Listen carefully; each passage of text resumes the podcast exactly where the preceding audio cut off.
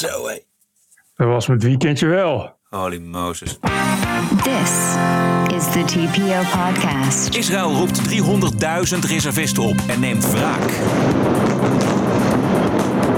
Hamas en antisemitisch links sluiten de rijen.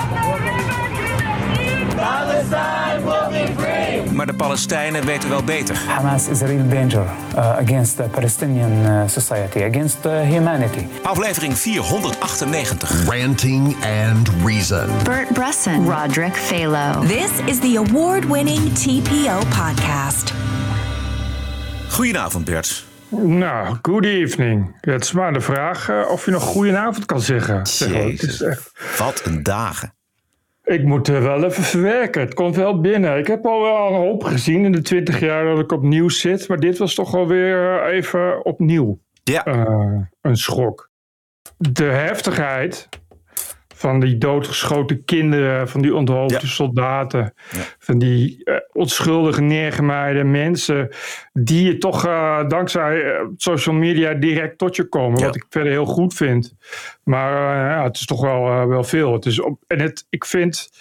Het probleem is een beetje, in dit geval komt het zo dichtbij, omdat Israël natuurlijk ook zo'n modern democratisch land is. En die mensen er zo uitzien zoals, uh, zoals jezelf. En dan lijkt het veel minder een ver van je bedshow. En uh, ik merk dat als je daar dan toch al die uren en dagen mee bezig bent, dat je dan buiten, als ik hier loop, denk van, zou het ook hier kunnen gebeuren? Ja. Weet je wel, dat gevoel krijg je dan. Dat enorme ongevoel, gevoel van onveiligheid. Ja. Ik had het ook al een beetje bij het begin van de oorlog om uh, Oekraïne, moet ik zeggen. Daar, dat, oh ja. dat, daar werd ook echt uh, enorm uh, nou ja, huis gehouden door de Russen. Nog steeds natuurlijk, maar daar gingen echt hele steden ook plat. Toen dacht ik ook van ja, als dat dus om zich heen grijpt en groter ja, wordt. Precies. En dat kan bij dit conflict natuurlijk ook gebeuren. Dan ja, zijn we er dan nog. Ja, maar Oekraïne was ook, weet je, Kiev is gewoon een moderne stad. Hm. Weet je, dat is, doet niet onder voor Amsterdam. En dan zie je die beelden en denk je van ja, maar dat kan dus ook hier gebeuren. Ja, ja. Of daar in jouw geval. Ja, precies. Uh, het is maandagavond 9 oktober.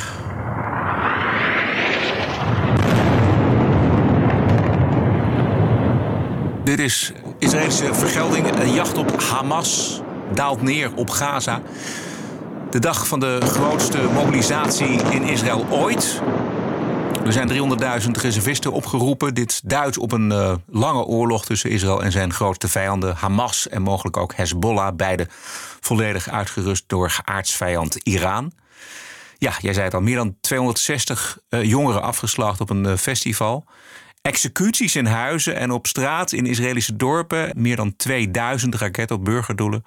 En dat niet durven veroordelen of erger dat vieren uh, bewijst uh, de ware jodenhaat bij feestende islamjongeren en linksactivisten in Den Haag. Onder andere Rotterdam, Utrecht, Maastricht zag ik ze.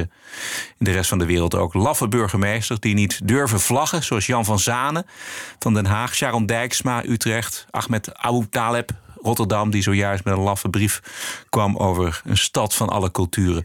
Zo'n beetje de hele wereld aan vlaggen heeft al gewapperd op het stadhuis in Rotterdam. Maar nu er Joden zijn afgeslacht, is de Israëlische vlag een vlag te veel. Vreselijk. Uh, er moet uh, met alle geweld wel een regenboogvlag in top. Uh, en de Turkse vlag heeft gewapperd en de Syrische vlag en de Afghaanse vlag. En noem het eigenlijk ja. allemaal maar op. De Israëlische vlag niet. En we weten allemaal waarom. Maar dat stond ook ondubbelzinnig in die brief. Dat we de boel bij elkaar moeten houden. En Abu Taleb is uh, bang om uh, uh, te veel rellende jongeren op straat te krijgen, denk ik. Ja. en ik vind het ziekmakend. Ik heb ook op Twitter zie je toch inderdaad al die mensen die zeggen dat Israël er ook om heeft gevraagd. Uh, Hamas, dat het vrijheidsstrijders zijn. Ik zag beelden in Sydney, waarin op het bekende Opera House de blauw-witte kleuren van de Israëlische vlag werden geprojecteerd. Uh, nou, eigenlijk dat Opera House werd belaagd door pro-Palestina en Palestijnse vlaggende jongeren. Uh, in, in Australië, maar eigenlijk in heel de wereld, worden in steden aan Joden gevraagd om extra op te letten. Ja. Er moet extra beveiliging komen. En ik dacht.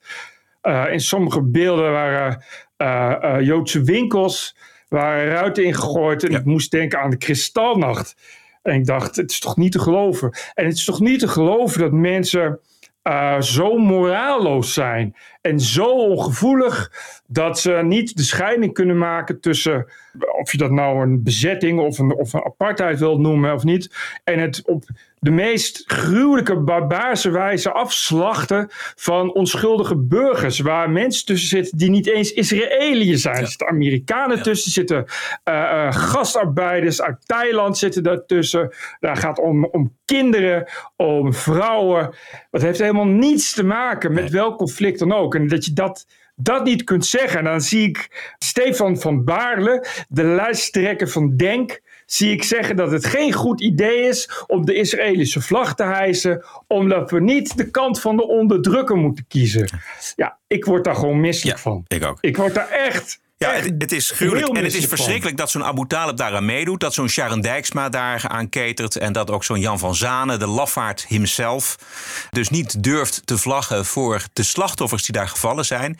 En daar gaat dus een signaal van uit naar die feestvierende jongeren... die daar met eh, Palestijnse vlaggen lopen. Met, eh, nou ja, ik zei het al, de links antisemitische hordes. Dat vind ik het treurige van die bestuurders die dus hier aan toegeven en het laffen er ook van. En dan denk je, ja, wat hebben we nou in godsnaam geleerd in Nederland de afgelopen 80 jaar? Helemaal niets. En dat is, het, dat is het allerergste. En het toont aan hoe explosief het is en hoe erg het is. Ik schrok er echt van. Ik zag eerst de eerste beelden van feestvierende Palestijnse jongeren. Dacht ik nog, ik zal er voorzichtig mee zijn met, met dat soort filmpjes. Want het kan net zo goed nepnieuws zijn, weet je wel. Maar dat bleek toch over de hele wereld. En het gemak waarmee mensen dat zeggen is, is echt abject. Je, ik snap gewoon niet hoe je dat soort beelden kunt zien en, het, en je het dan niet lukt om, om eh, een paar uur op zijn minst stil te zijn. En daar, dat je ja, de haatlust van die mensen, Ja. dat, je, dat, je, dat je dat oké vindt. Eh, ik las zelfs eh, de chef nieuws van het AD. Gisteravond, de lijken waren nog geen eens koud. De chef nieuwsdienst van het AD. Die, ik, ik begrijp sowieso niet waarom de chef nieuwsdienst van het AD eh columns schrijft. Ik zou aanraden het AD om gewoon de chef nieuwsdienst met het nieuws bezig te houden. En niet met meningen. Maar die schrijft dan doodleuk op dat we toch echt naar beide zijden moeten kijken. Ja. En dat beide zijden rekening moeten houden met mensenrechten. Hoe krijg je het uit je pen? Ja. Ja, de, de ongevoeligheid daarvan, zoveel gruwelijk leed, dat je dat dan niet raakt. Dat Ja. je dan niet verder komt dan ja, maar Israël is ook stom. Dat snap ik gewoon niet. Ja. Dit is Brighton gisteren. As a Palestinian, yesterday was a victory for, for freedom fighters in Gaza to break out of a 15-year blockade so successfully Freedom fighters. under the inhumane genocide from Israel was so beautiful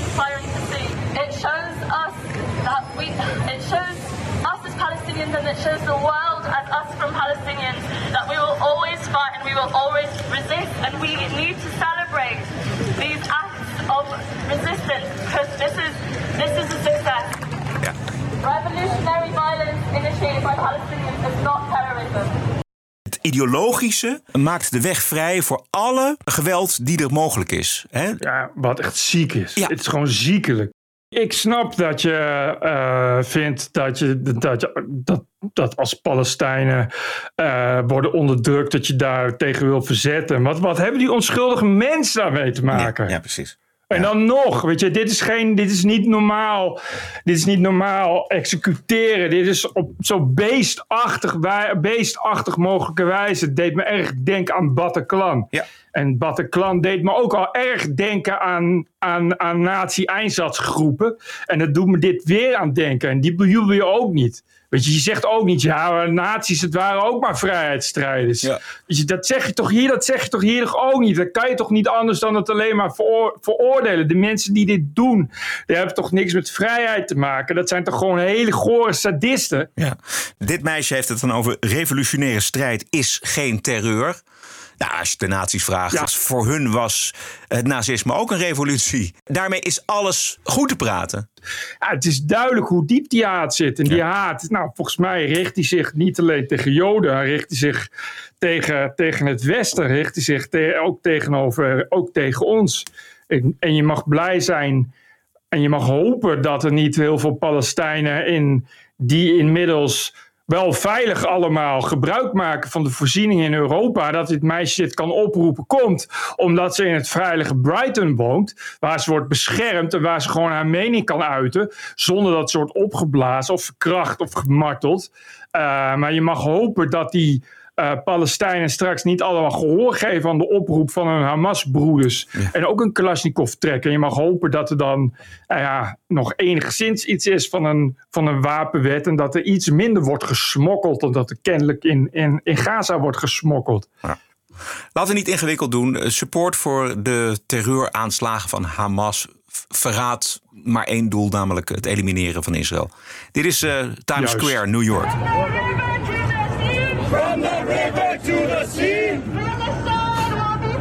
Palestine will be free. Ja, dit zijn gewone New Yorkers. Free, free, gezellig. Gezellig. Free, free, free Palestine. Dit roepen ook de, de antisemieten racisten bij, bij één, onder andere via social Zo. media. Dat was even wat. Ja. Op naar de nul zetels. Dat uh, ik kan niet anders. Als die een zetel krijgen, dan ga je toch afvragen. Want als er problemen ontstaan over het radicalisme van FVD, dan moeten er nu toch ja. ook problemen ontstaan over het radicalisme van bijeen. Ja. Dat is toch wel heel duidelijk, lijkt me. Ja. Even nog over die vlaggen. Uh, we zien een Israëlische vlag in Berlijn op de Brandenburger Tor. Vond ik mooi. Uh, de Eiffeltoren in, in Parijs, Downing Street 10 in Londen. Op het gebouw van de EU in Brussel zelfs. En dat is, Rotterdam. Uh, Rotter oh nee. nee. Voor wat het waard is, maar het is een belangrijke symbolische daad van solidariteit. En dan mogen Sharon Dijksma en Jan van Zanen en Abu Talib het in hun broek doen voor de Arabische kansenparels. Ik vind het goed dat de nieuwe VVD-leider Jesselkus wel een standpunt durft Juist. in te nemen. Gisteravond bij Op 1. Wat hier gebeurd is, is een terroristische daad. Ik heb me ongelooflijk geërgerd aan uh, tweets en berichtgeving die het hadden over strijders en militanten. Dit zijn terroristen. Als jij burgers, Militanten. baby's ontvoert, uh, uh, vrouwen doodmaakt, naakt, vervolgens de lijken door de straten sleept. Uh, onschuldige burgers, dit is terreur. Dit zijn terroristische daden. Uh, en op het moment dat dat om ons heen in Parijs of op andere plekken gebeurt, terecht ze, hebben we, praten we er vol walging over. Dat hoort hier ook. En op het moment dat dat gebeurt en nog gaande is, past voor mij niet een ja maar. Ja, juist. Je moet praten natuurlijk over een oplossing hiervan. Het werkt allemaal niet mee. Die Netanyahu werkt niet mee. Die zijn coalitie heeft met de kolonisten daar op de Westbank. Aan de Palestijnse kant werkt Abbas ook niet mee. En de Hamas al helemaal niet mee. Dit is een groot probleem. Maar het gaat inderdaad, daar begon jij ook mee. Dat het gaat om terreurdaden. En wat je ziet wat, wat, wat Hamas burgers in Israël aandoet eigenlijk dat je dat niet afschuwelijk kan vinden, omdat het zo ingebed is, volgens jou, in een ideologische strijd. Kennelijk, dat hoor je ze zeggen. En, en, en, dan denk ik, ja, maar dan heb je geen gevoel. Als je dit niet gruwelijk kan vinden, wat de reden ook is, hoe kun je nou niet gruwelijk vinden dat het. Het zijn geen militairen, het zijn gewoon onschuldige kinderen die daar op een dansfestijn staan. Die hebben er verder niets mee te maken. Maar hoe kun je dat nou niet gruwelijk vinden? Ja, volgens mij ben je dan een psychopaat de strijders voor de sociale rechtvaardigheid, die zie je dus nu van een andere kant. Dat ze het menselijk leed eigenlijk helemaal geen reet kunnen schelen. Dat het ze niks uitmaakt. Ja, als dat het, is dus erger. Precies, als het dus om andere mensen gaat. Uh, ik zag een mooi, mooi uh, filmpje vandaag van een voormalige sterspeler uit de Amerikaanse NBA basketbalcompetitie. En die zei het vanmorgen op Twitter zo. I woke up man this morning with some disturbing news out of Israel. The Hamas kidnapping children, putting them in cages, killing women, killing the elderly. That's some coward shit. It ain't never been cool to kidnap kids and put them in cages. It ain't never been cool to kill women and, and elderly. Never been. No matter where you from, what you represent, what tribe you, it don't matter. And then you go and hide and put the kids in front of you as a barricade. That's some coward shit. All you politicians who always had something to say on the contrary, I see you. Fuck you. All you Black Lives Matter people who always have something to say and always support everything else and you quiet now, fuck you too. Ja. Dit, dat van die kinderen in koor is overigens niet waar. Dat was nepnieuws. Okay. Maar uh, verder, uh, ik klopt het als een bus. Ja, 100, ik wel meer dan 100 uh, gegijzelden inmiddels in Gaza. Ja, waarvan er dus al, ik geloof al een paar dood zijn bij bombardementen. Omdat Hamas dus gebruikt als levend schild. Ja. Die verspreiden ze over de stad. Ja. Zo'n ziek cynische beweging is dat. The Son of Hamas. Dat is um, Mossab Hassan Youssef, ook wel de Groene Prins genoemd. Heel bijzonder verhaal. Hij is de oudste zoon van een Hamas-leider en heeft vele jaren doorgebracht in Israëlische gevangenissen. Hij werd gezien als troonopvolger en werd een belangrijk onderdeel van Hamas. Maar ging in 1997 werken voor de Israëlische geheime dienst Shin Bet. Ja, en terug, ja, terug op de westelijke Jordaan-oever en in Gaza heeft hij tientallen zelfmoordaanslagen in Israël voorkomen. En de inlichtingen die hij bij Shin Bet verstrekte, die zijn van onschatbare waarde geweest. De reden eh, dat hij dit deed, zegt hij, is dat hij de brutaliteit, de leugens, de repressie en de corruptie binnen Hamas zag en het ware verhaal over Hamas wilde vertellen. Er is een boek over hem geschreven, Son of eh, Hamas heet dat. De documentaire over hem heet The Green Prince. Kunt het allemaal opzoeken. Zijn verhaal is bevestigd door de Israëlische geheime dienst, maar zijn verhaal is niet uniek, want er zijn meer van die overlopers. Maar hij, hij nou, dat, dat boek heeft enorme indruk gemaakt en de documentaire ook. Een fragment uit een interview met hem op de Amerikaanse televisie. First of all, I did not turn against my people um, or uh, my family. I turned against uh, the principles that they have, uh, their mentality, their ideology. This is what I don't like. Uh, them as uh, people, they're just like any other people. I love them uh, unconditionally, even today. Um, I had to stand uh, for uh, my truth. What I witnessed in prison, Hamas torturing and killing our own people, I came to realize that uh, Hamas is a real danger uh, against the Palestinian uh, society, against uh, humanity. And my father raised us thinking like leaders, which basically I had to think out of the box and uh, judge Hamas uh, for their uh, brutality. And this is why I decided to work against the movement. As the film illustrates, you were your, one of your father's most trusted confidants. You were with him always. So presumably you had access to every level of leadership, the decision making, and this is information that you fed the Israelis. But did you not, were you not in a position to use that power, that persuasion to affect any sort of change? Um, first of all, I did not have access to all the information. Even uh, my father himself does not have access to all the information. Hamas is a very uh, complicated uh, secret uh, organization. Uh, but uh, I had access to the leadership, and many times I supported my father when he came with the idea to have a truce with Israel. But I tell you, every time that he tried to make uh, uh, a progress, uh, he hit the wall of the Islamic Hamas uh, ideology. And this is the, ceiling and the limitation uh, of uh, the movement. It's ideology.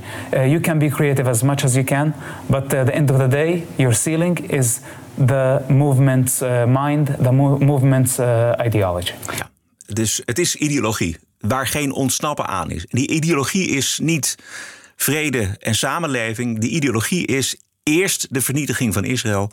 En daarna de vernietiging van nou ja, de rest, het Westen, de christenen. Het zijn militante islamisten. Het is alleen maar vernietiging en dood. Ja. Er zit helemaal geen. Dat was ook, begrijp ik uit analyses, mogelijk de fout die er is gemaakt. Dat ze lange tijd hebben gedacht dat Hamas wat milder was geworden. Dat ze ook aan het onderhandelen waren. Dat er uh, wat meer uh, hulpgoederen op de juiste plek aankwamen. En wat ik vandaag ook las, dat de insiders die zeggen, ja, de Israël en Netanyahu heeft een fout gemaakt om te denken dat terreurorganisaties hun, hun DNA kunnen veranderen. Ja, ja. Maar dat kunnen ze niet. Ze hebben, Hamas, als het goed is, lijkt het op, heeft maandenlang een, een, een spel gespeeld van uh, uh, ondertussen de, deze aanslagen voorbereiden en ondertussen doen alsof het gematigd was. Ja. Uh, ja. Ja. Er zit geen gematigdheid in. Het is alleen maar terreur. Het is alleen maar vernietiging. En ja. het is Israël vernietigen, maar na Israël moeten alle Joden worden vernietigd. Ja. Ja. En nadat alle Joden worden vernietigd, uh, moet de vrije, vrije westerse democratie moet worden vernietigd. Ja. Bedoel, dat, er, is geen, er zit geen einde aan of zo. De opperbaard van Hamas, een miljardair. En die ja. woont in Qatar en die heeft, uh, leeft van alle hulpgelden die oorspronkelijk bedoeld zijn voor de Palestijnen. Dat mooie is, villa. Ja, mooie villa. Daar hoor je het ook niet over. Weet je, die Gaza-strook, het zal er zeker niet goed zijn, maar schaft zich dus wel 2, 3000 Iraanse raketten aan en van alles en nog wat. Gebruikt die Gazastrook, klein stukje land, als lanceerinstallatie. En al het geld wat er uit, ook uit die Arabische wereld komt, dat wordt niet gebruikt voor de Palestijnen daar. Nee, helemaal niet. Nee, dat is ook wat ik net zei. Uh, dat de laatste jaren de Israëlische regering ook oogluikend heeft toegestaan hoe letterlijk koffertjes met cash uit Qatar gewoon de, de grens met Gaza over zijn gegaan. Om de Hamas-leiding te appiezen met de belofte dat het, dat het zou worden besteed uh, aan hulpgoederen. Ja. En dat is allemaal onder het toeziend oog van Israël. En dat is een fatale fout gebleken. Ja, precies. Je denkt, ze, ze zijn ook open voor gesprek zo af en toe, hè, uh, die Hamas. En dan denk je van, nou oké, okay, er valt dus mee te praten. Nee, er dat valt, was het, precies. Ja, er valt eventjes mee te praten, maar het doel verandert niet. En het doel is de vernietiging van Israël. De kunst van Hamas was om te doen alsof dat doel er niet meer was. Om te doen alsof dat doel nu echt was verschoven. Dat het doel nu echt verschoven is naar een beter leven voor de inwoners van Gaza. eh, een beter leven voor de Palestijnen. Dat heeft Hamas ook actief gepromoot. En daar zijn ze ook steeds verder in gekomen. Ze hebben steeds meer zijn ze in onderhandeling gekomen met de Israëlische regering. Waardoor er steeds meer hulpgoederen ook de grens over zijn gegaan. En al die tijd al die tijd zijn ze bezig geweest hiermee. In al die tijd zijn ze bezig geweest met eh, contacten met Iran. Eh, eh, veel van wat wordt gemaakt, die raketten die worden afgevuurd, 90% eh, wordt in de, in de keuken gemaakt, maar ze worden wel steeds beter. Waarom? Omdat Iraanse adviseurs komen gewoon ja, de grens over. Eh, bij, bij, eh, eh, bij de Gazastrook. Of Gazanen gaan de grens over bij Libanon en ontmoeten daar Iraanse topfunctionarissen. En vanuit Iran krijgen ze de kennis die ze nodig hebben om hun explosieven te verrijken. Ja. En Iran is de grootste vijand van Israël. Althans, het regime in Teheran is de grootste vijand. En die zitten er volledig achter. Ik las een stuk in de Wall Ja. Street Journal dat de details van de operatie bij verschillende bijeenkomsten in Beirut in Libanon zijn Ja. bijgewoond door functionarissen van de Islamitische Revolutionaire Garde en vertegenwoordigers van de vier door Iran gesteunde militante groepen, waaronder Hamas en Hezbollah. En Iran heeft dan ook op een gegeven moment groen licht gegeven Ja. afgelopen maandag voor de aanval van zaterdag. Ja, Ja, en daar is eigenlijk niemand die erover twijfelt. Het enige wat nodig is, is hard bewijs. Uh, dit is nog geen hard bewijs, omdat dit bronnen zijn tegenover Wall Street Journal uh, reporters. Dat is de Wall Street Journal een betrouwbare kwaliteitskrant, dus het zal zeker waar, waar zijn. Maar daar kun je uh, straks in de Veiligheidsraad niks mee, zal ik maar zeggen. En de Amerikanen die moeten, uh, om ook beide te overtuigen en de Amerikaanse regering te overtuigen, hard bewijs hebben. Maar dat bewijs zal er zeker, bijna zeker wel komen. Het is bijna niemand gelooft dat dit zonder medewerking van Iran heeft kunnen gebeuren. Ja. Door Hamas wordt het ook bevestigd. Uh, officieel ontkent Iran inderdaad alle betrokkenheid. Want dat zou natuurlijk ook een directe aanleiding kunnen zijn voor Israël en voor de Verenigde Staten om nou, no. een aanval in te zetten op Iran. Maar dat Iran hier op alle fronten achter zit, dat wordt ook gewoon vergeten. Weet je? Dat ook, de, ook door de linksrevolutionaire kinderen in de straten van westerse steden vergeten dat helemaal. Dit zijn de grootste schoft op aarde die hun eigen vrouwen uitmoorden, die uh, homo's ophangen ja. en die de haat tegen Israël promoten via ja, onderwijs. En, en, de tentakels van Iran zijn breed, zijn ja. groot en lang. Ze zitten ook in Jemen. Uh, zitten, ze, ze zitten in, uh, in, in Bahrein. Ze zitten in, in, in nog, wat, nog wat staten. Ze zijn dus uh, in contact met de Russen. De, de, de drones van de Russen worden geleverd door, door Iran. En ja, ik, het huidige, de huidige regering van Israël is dus, dus rechtse wordt het niet. Uh, en reken maar dat er heel veel haviken zitten die, die bereid zijn om nu de genadeklap uit te brengen aan Iran. En als je straks bewezen krijgt en ook Amerika zich daarmee wil gaan bemoeien, is denk ik wel uh, uh, ja, oorlog naar Iran. Ja. Het is nu, nu of nooit.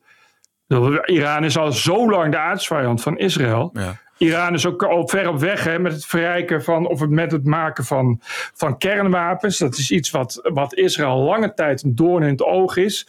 Dus als het nu gaat, dan gaat het nu allemaal gebeuren. En ik weet niet wat dat betekent. Daar heb ik de kennis niet voor. Uh, maar dat wordt een hele flinke oorlog in elk geval. Veel zal ook afhangen van de houding van Saoedi-Arabië, begrijp ik. Want dat is het land ja. waar uh, Israël uh, nou ja, op, op goede voet mee was. En uh, misschien nog wel is.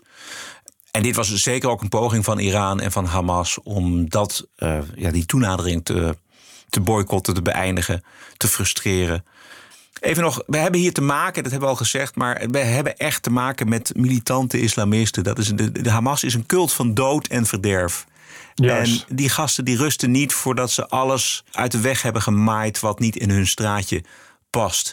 Dit is de beroemde Britse schrijver Christopher Hitchens. Hij is inmiddels dood, maar heeft er veel over gepubliceerd en over gezegd over de islam. Er is een fragment uit misschien wel zijn beste speech over de vrije expressie in 2006 in Toronto. And this is the religion that exhibits the horrible trio of self-hatred, self-righteousness and self-pity. I'm talking about militant Islam.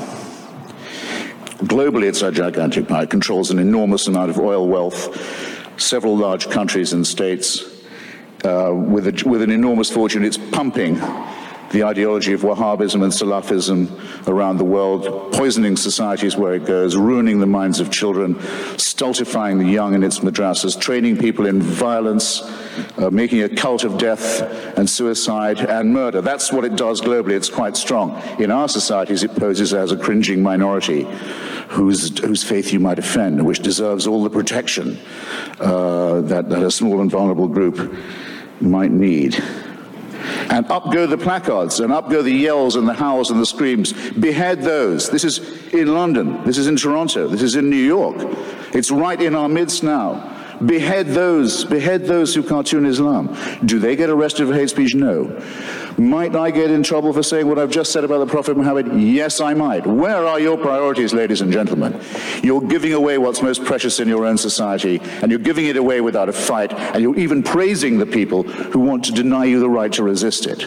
Shame on you while you do this. Make the best use of the time you've got left. This is really serious. Juist. Dus de vergissing die de Israëlische regering maakte ten aanzien van Hamas, ook die vergissing maken wij voortdurend. Het gaat om, het, om, om de, om de extremistische islamisten. De kinderen die opgroeien in de Gaza, die worden met het idee op, opgevoed dat Joden Israëliërs niet eens mensen zijn. Die haat wordt al vanaf het aller, allereerste begin, ook wat Hutchins zegt, vanaf het allereerste begin in het onderwijs wordt dat er ingestampt. Ja, dat is duidelijk terug te zien. En dat is duidelijk terug te zien ik ben in Beirut geweest en ik heb daar ook de Mein Kampfen uh, in verschillende feestedities in de winkels zien liggen, in de boekwinkels. Dat is daar de normaalste zaak van de wereld. Zo worden ook de mensen in, in Syrië opgevoed. Dat hele Midden-Oosten, dat zit helemaal vol met de jodenhaat en de haat richting Israël. Het zit dus ook in onze samenleving. Het zit overal. Ja. En dat zien we dus nu op straat gebeuren. Ja. Die mensen doen dat niet voor niets. Die mensen doen dat omdat ze zichzelf uh, kenbaar willen maken. Die mensen doen dat om omdat ze willen laten zien dat ze er zijn in de maatschappij. Precies. En we, hebben dat, we laten dat gebeuren en we hebben dat laten gebeuren. En ik denk dat we voor eeuwig naïef blijven. Ik bedoel, je zou kunnen zeggen tot ze bij ons uh, de mensen onthoofden, maar dat gebeurt al. Ik bedoel, in, in Frankrijk worden de leraren gewoon onthoofd, uh, omdat ze een, een, een, een cartoon van de profeet laten zien. Ja. En we gaan gewoon verder. Ik bedoel, ik bedoel je kan hele Bataclan slachthuizen vol duwen. En het enige wat je krijgt is dat we moeten gaan kijken naar iemand die Imagine speelt op de piano en Sting die Inshallah zingt.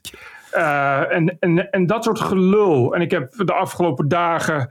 Uh, uh, kwam er toch weer heel veel gelul. Ook weer uit Radio 1. Wat vroeger volgens mij een nieuwszender was. Maar wat nu toch meer een soort van. Ja, appeasement zender lijkt. Met vooral heel veel deskundigen die vertellen dat het allemaal de schuld is van Israël. En dat we niet moeten vergeten hoe erg de rechten zijn geschonden van Palestijnen. En weet ik veel wat allemaal. Ja. Nog wel een, een lichtpuntje, een filmpje viraal uit een voetbalstadion in Iran. Voetbalsupporters van het regime die probeerden een grote Palestijnse vlag uit te rollen. Maar de gewone Iraniërs die zijn zo klaar met die Iraanse steun voor de Palestijnse zaak... dat zij in koor begonnen te roepen... stop die Palestijnse vlag toch in je reet. Mooi. Ik versta zelf geen Persisch, maar volgens telegraafcolumnist Ashvin Elian... roepen ze het echt, luister.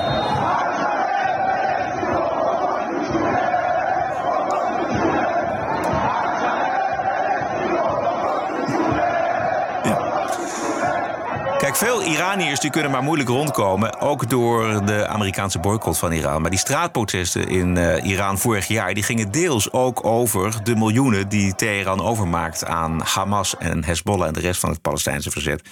Ja, Dus natuurlijk. dat, dat was daar echt al een, uh, een motief om de straat op te gaan. Het is zeker niet zo dat, ik hoorde ik vandaag ook weer... dat uh, iedereen op de Gazastrook achter Hamas staat. Je hoorde net die groene prins dat ook al zeggen. Hoeveel Palestijnen zelf al gemarteld en geëxecuteerd zijn. Waarom? Dat ze niet doen wat Hamas wil, wat Hamas zegt. Dat is natuurlijk altijd zo bij, bij, een, bij een terroristenregime. Ja. Uh, jij had het over Radio 1. Ik hoorde vanmorgen wel een aardig gesprek met, hoe heet hij? Omar Dwijk. Dat is een, uh, ja, hij is iemand van vluchtelingenwerk. En die zei dit over de populariteit van Hamas in de Gazastrook. Hamas wordt in Nederlandse media, in tegenstelling tot de internationale media, eigenlijk als bijna synoniem voor de Palestijnen gebruikt. En dat is heel erg problematisch, want Hamas is natuurlijk evenveel een uh, terreurorganisatie voor de Palestijnen, uh, of althans een, een afschuwelijke organisatie voor de Palestijnen, als dat voor de Israëli's is. We moeten natuurlijk niet vergeten dat tot op een aantal dagen geleden er protesten in Gaza waren tegen het regime van Hamas. Dus is het heel erg problematisch om Gaza of de Palestijnen als een en dezelfde te zien als Hamas. Want mm. heel veel mensen zijn dus geen fan van de organisatie. En dat blijkt ook uit publieke uh, peilingen, waarbij 82% van de Palestijnen niet achter de Hamas-ideologie staan. Ja. Dat is een nogal een percentage. Ja, there you go. Maar Ja. Dat zijn gewone mensen die gewoon normaal willen leven. En Ja. die weten dat eh, eh, alle shit die ze nu krijgen, nu worden ze weer geasfalteerd door Israël. Ze weten dat dat, dat dat komt dankzij Hamas, waar ze verder geen invloed op hebben. Moet je nagaan hoe dat is. Als je daar woont en je kunt niet weg en je ziet dat Hamas eh, weer iets doet waarvan je weet dat je daar bommen op terugkrijgt. Ja. Ja, dan word je niet echt fan van zo'n organisatie, denk ik. Nee. Ehm, wat nog meer? Komende uren zullen in het teken staan van wat toch lijkt op een invasie. Met 300.000 eh, eh, eh, reservisten opgeroepen. En ik begrijp uit berichten een, een enorme hoeveelheid aan eh gepantserd materieel. Wat allemaal richting Gazastrook gaat. Dus het lijkt erop dat er inderdaad een, een, een invasie gaat plaatsvinden. Wat een unicum is.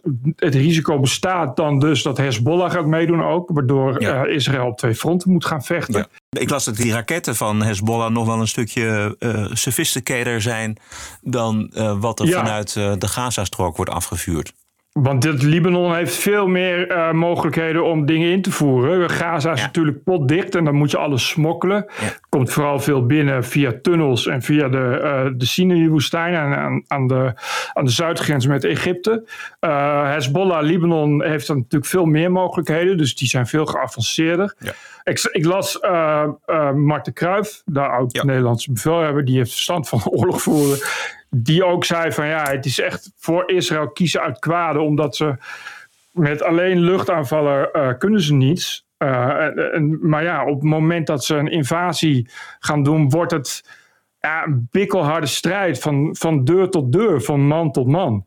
En dat hebben ze eerder gedaan, omdat Israël natuurlijk eerder is, eerder heeft gevochten in Libanon. En daar was dat ook wat je krijgt. En dat, dat, wat je krijgt is natuurlijk een loepzuivere guerrilla-strijd.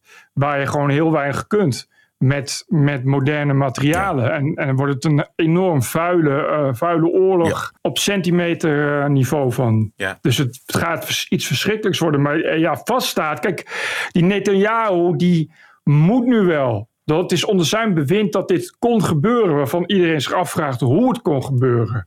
Vingers wijzen al natuurlijk direct naar Netanyahu. Die eh, natuurlijk gewaarschuwd is op, dat hij met die hervormingen van het Hooggerechtshof bezig was. Daar is hij voor gewaarschuwd dat dat enorme problemen kan gaan opleveren eh, eh, met, met, op militair niveau. Ook met intelligence en hoe dit heeft kunnen gebeuren. Want ik las ook al mensen die zeiden normaal gesproken komt er nog letterlijk geen vogel komt er doorheen. Door de radar en door de surveillance. En nu ineens wel ja, wil hij nog iets van zijn gezicht kunnen, eh, kunnen redden, dan moet hij wel. Dus er zit, en, en dat is ook wel de retoriek die nu, nu is echt de retoriek van nu gaan we echt voorgoed een einde maken aan Hamas. En dat kan echt alleen met, met een grondinvasie. Ik las eh, toch een genuanceerd hoofdredactioneel commentaar van NRC. Dat gebeurt niet zo vaak meer, maar toch, ik vond het toch wel mooi. Gisteravond. Uh, even een klein stukje daaruit voorlezen. Voor nu, of het laatste stukje eigenlijk. Voor nu staat voorop dat Israël het gebied rondom Gaza weer veilig stelt en de eigen bevolking beschermt. Alles moet worden geprobeerd om de vele tientallen gijzelaars veilig thuis te krijgen. Voor de Palestijnse bevolking geldt dat ook dat zij recht hebben op veiligheid. Israël en Gaza hebben belang bij regeringsleiders die bij zinnen komen. Ja. Ja, dat is zo. Voorlopig is er nog, nou denk ik, nog even niet geen bijzinnen komen. Nee. Het, uh, de, de, de, eh, de angel is er nu niet uit. Ik denk dat we nog maar aan het begin staan van wat echt een lange oorlog gaat worden. En ik denk dat het de komende honderd jaar hier nog boeken over geschreven gaat worden. Ook waarom het zo faalde. Waarom, waarom uitgerekend de meest sophisticated intelligence ter wereld. Die toch eigenlijk vanaf hun stichting uh, daarmee bezig zijn. Omdat ze door alle vijanden omringd zijn hoe dat kon gebeuren. Weet je, waar, waar was het leger? We kunnen nog even kijken naar de peilingen in Den Haag. Iets heel anders. Maar eerst eventjes het volgende, want volgende week rond deze tijd vieren wij onze 500ste aflevering. Naast de TPO-podcast op dinsdag zijn we er ook op vrijdag. Langer, uitgebreider en met leuke extra's, zoals de legendarische Wokweek. This cancel culture is gonna end, end. Dat is nou een goed begin van je weekend. Alle vrijdagshows erbij voor nog geen 4 euro per maand. En je ondersteunt ons. Reclamevrij en 100% onafhankelijke opheldering over het nieuws en de nieuwsmedia. Keep the show running. Word vrijdag abonnee en ga naar tpopodcast.nl. Let's do it. Als je nou een cadeau wil geven voor onze 500ste verjaardag en je bent nog geen lid van de Vrijdagclub, word dan gewoon lid van de Vrijdagclub. Je kan het altijd een, een, maandje uitproberen en als het niet bevalt, nou dan laat je het weer zitten. Maar de meeste mensen kiezen gewoon een vol jaar en die zijn daar heel tevreden mee. En de 500ste aflevering, dat is nou een mooie aanleiding ons een cadeau te geven. Dus lid te worden van die Vrijdag aflevering. En dan doen wij natuurlijk nog iets terug, want jij krijgt natuurlijk toegang tot al die vrijdagafleveringen. Zo is dat. Alle leuke extra's erbij. Dat is afgesproken, dat is afgesproken bij deze. Laten we nog even kijken heel snel naar de politiek in Den Haag. Maurice de Hond peilde afgelopen weekend nieuw sociaal contract plus een zetel erbij. En dat is dus de grootste geworden. 28 zetels deze week. VVD op 2 met 25. Partij van de Arbeid GroenLinks 24 tussen die drie partijen zal het uh, zeker gaan. Dan de PVV plus 2 op 19. Ik weet niet of die oorlog de PVV helpt. Ze zijn wel het meest pro-Israël van alle partijen. Dus het kan ook wel eens nog eens extra zetels opleveren. Wat denk jij? Het zal ze in elk geval niet, niet tegenwerken. Nee, precies. BBB 13 zetels, D66 7 zetels, 17 minder dan nu. Dat blijft toch ook echt ongelooflijk. CDA 6, Ja 21, 1 en B1 0. Ja, wat raar bijeen. Heeft zich juist zo populair gemaakt met al die opmerkingen van de afgelopen twee dagen. Het is een verschrikkelijk zootje daar. Ja. afschuwelijk. Nou, ik bedoel, het is wel bemoedigend dat hij op nul zetels staat. Ik geloof dat Denk ook nog maar twee zetels over heeft. Dat, uh, Mooi. Dat, dat, potentieel is er ook uh, niet zo groot. Ja, en dan ja 21, ja één zetel. Dat blijft toch uh, een beetje mager. Sad. Sad, ja. Sad en mager. Nou goed. Dit was het, uh, geloof ik, uh, Bert. Ja, dit, uh, we gaan verder kijken hoe de oorlog zich ontwikkelt. Hè? Ja, precies. Elke dinsdag en elke vrijdag zijn we er online via je favoriete kanalen.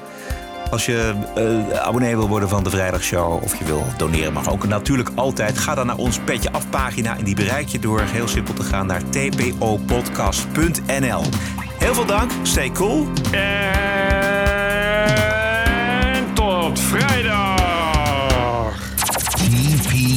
TPO Podcast. Bert Bruson, Roderick Balo, ranting and reason. Free Palestine! Free Palestine! Yeah. Are you giving it away? For free? I don't know, you said free Palestine. Podcasting is the TPO podcast in the Netherlands. Bert and Roderick. What a show. I'm telling you. Keep the show running. Go to tpo.nl slash podcast. Thank you.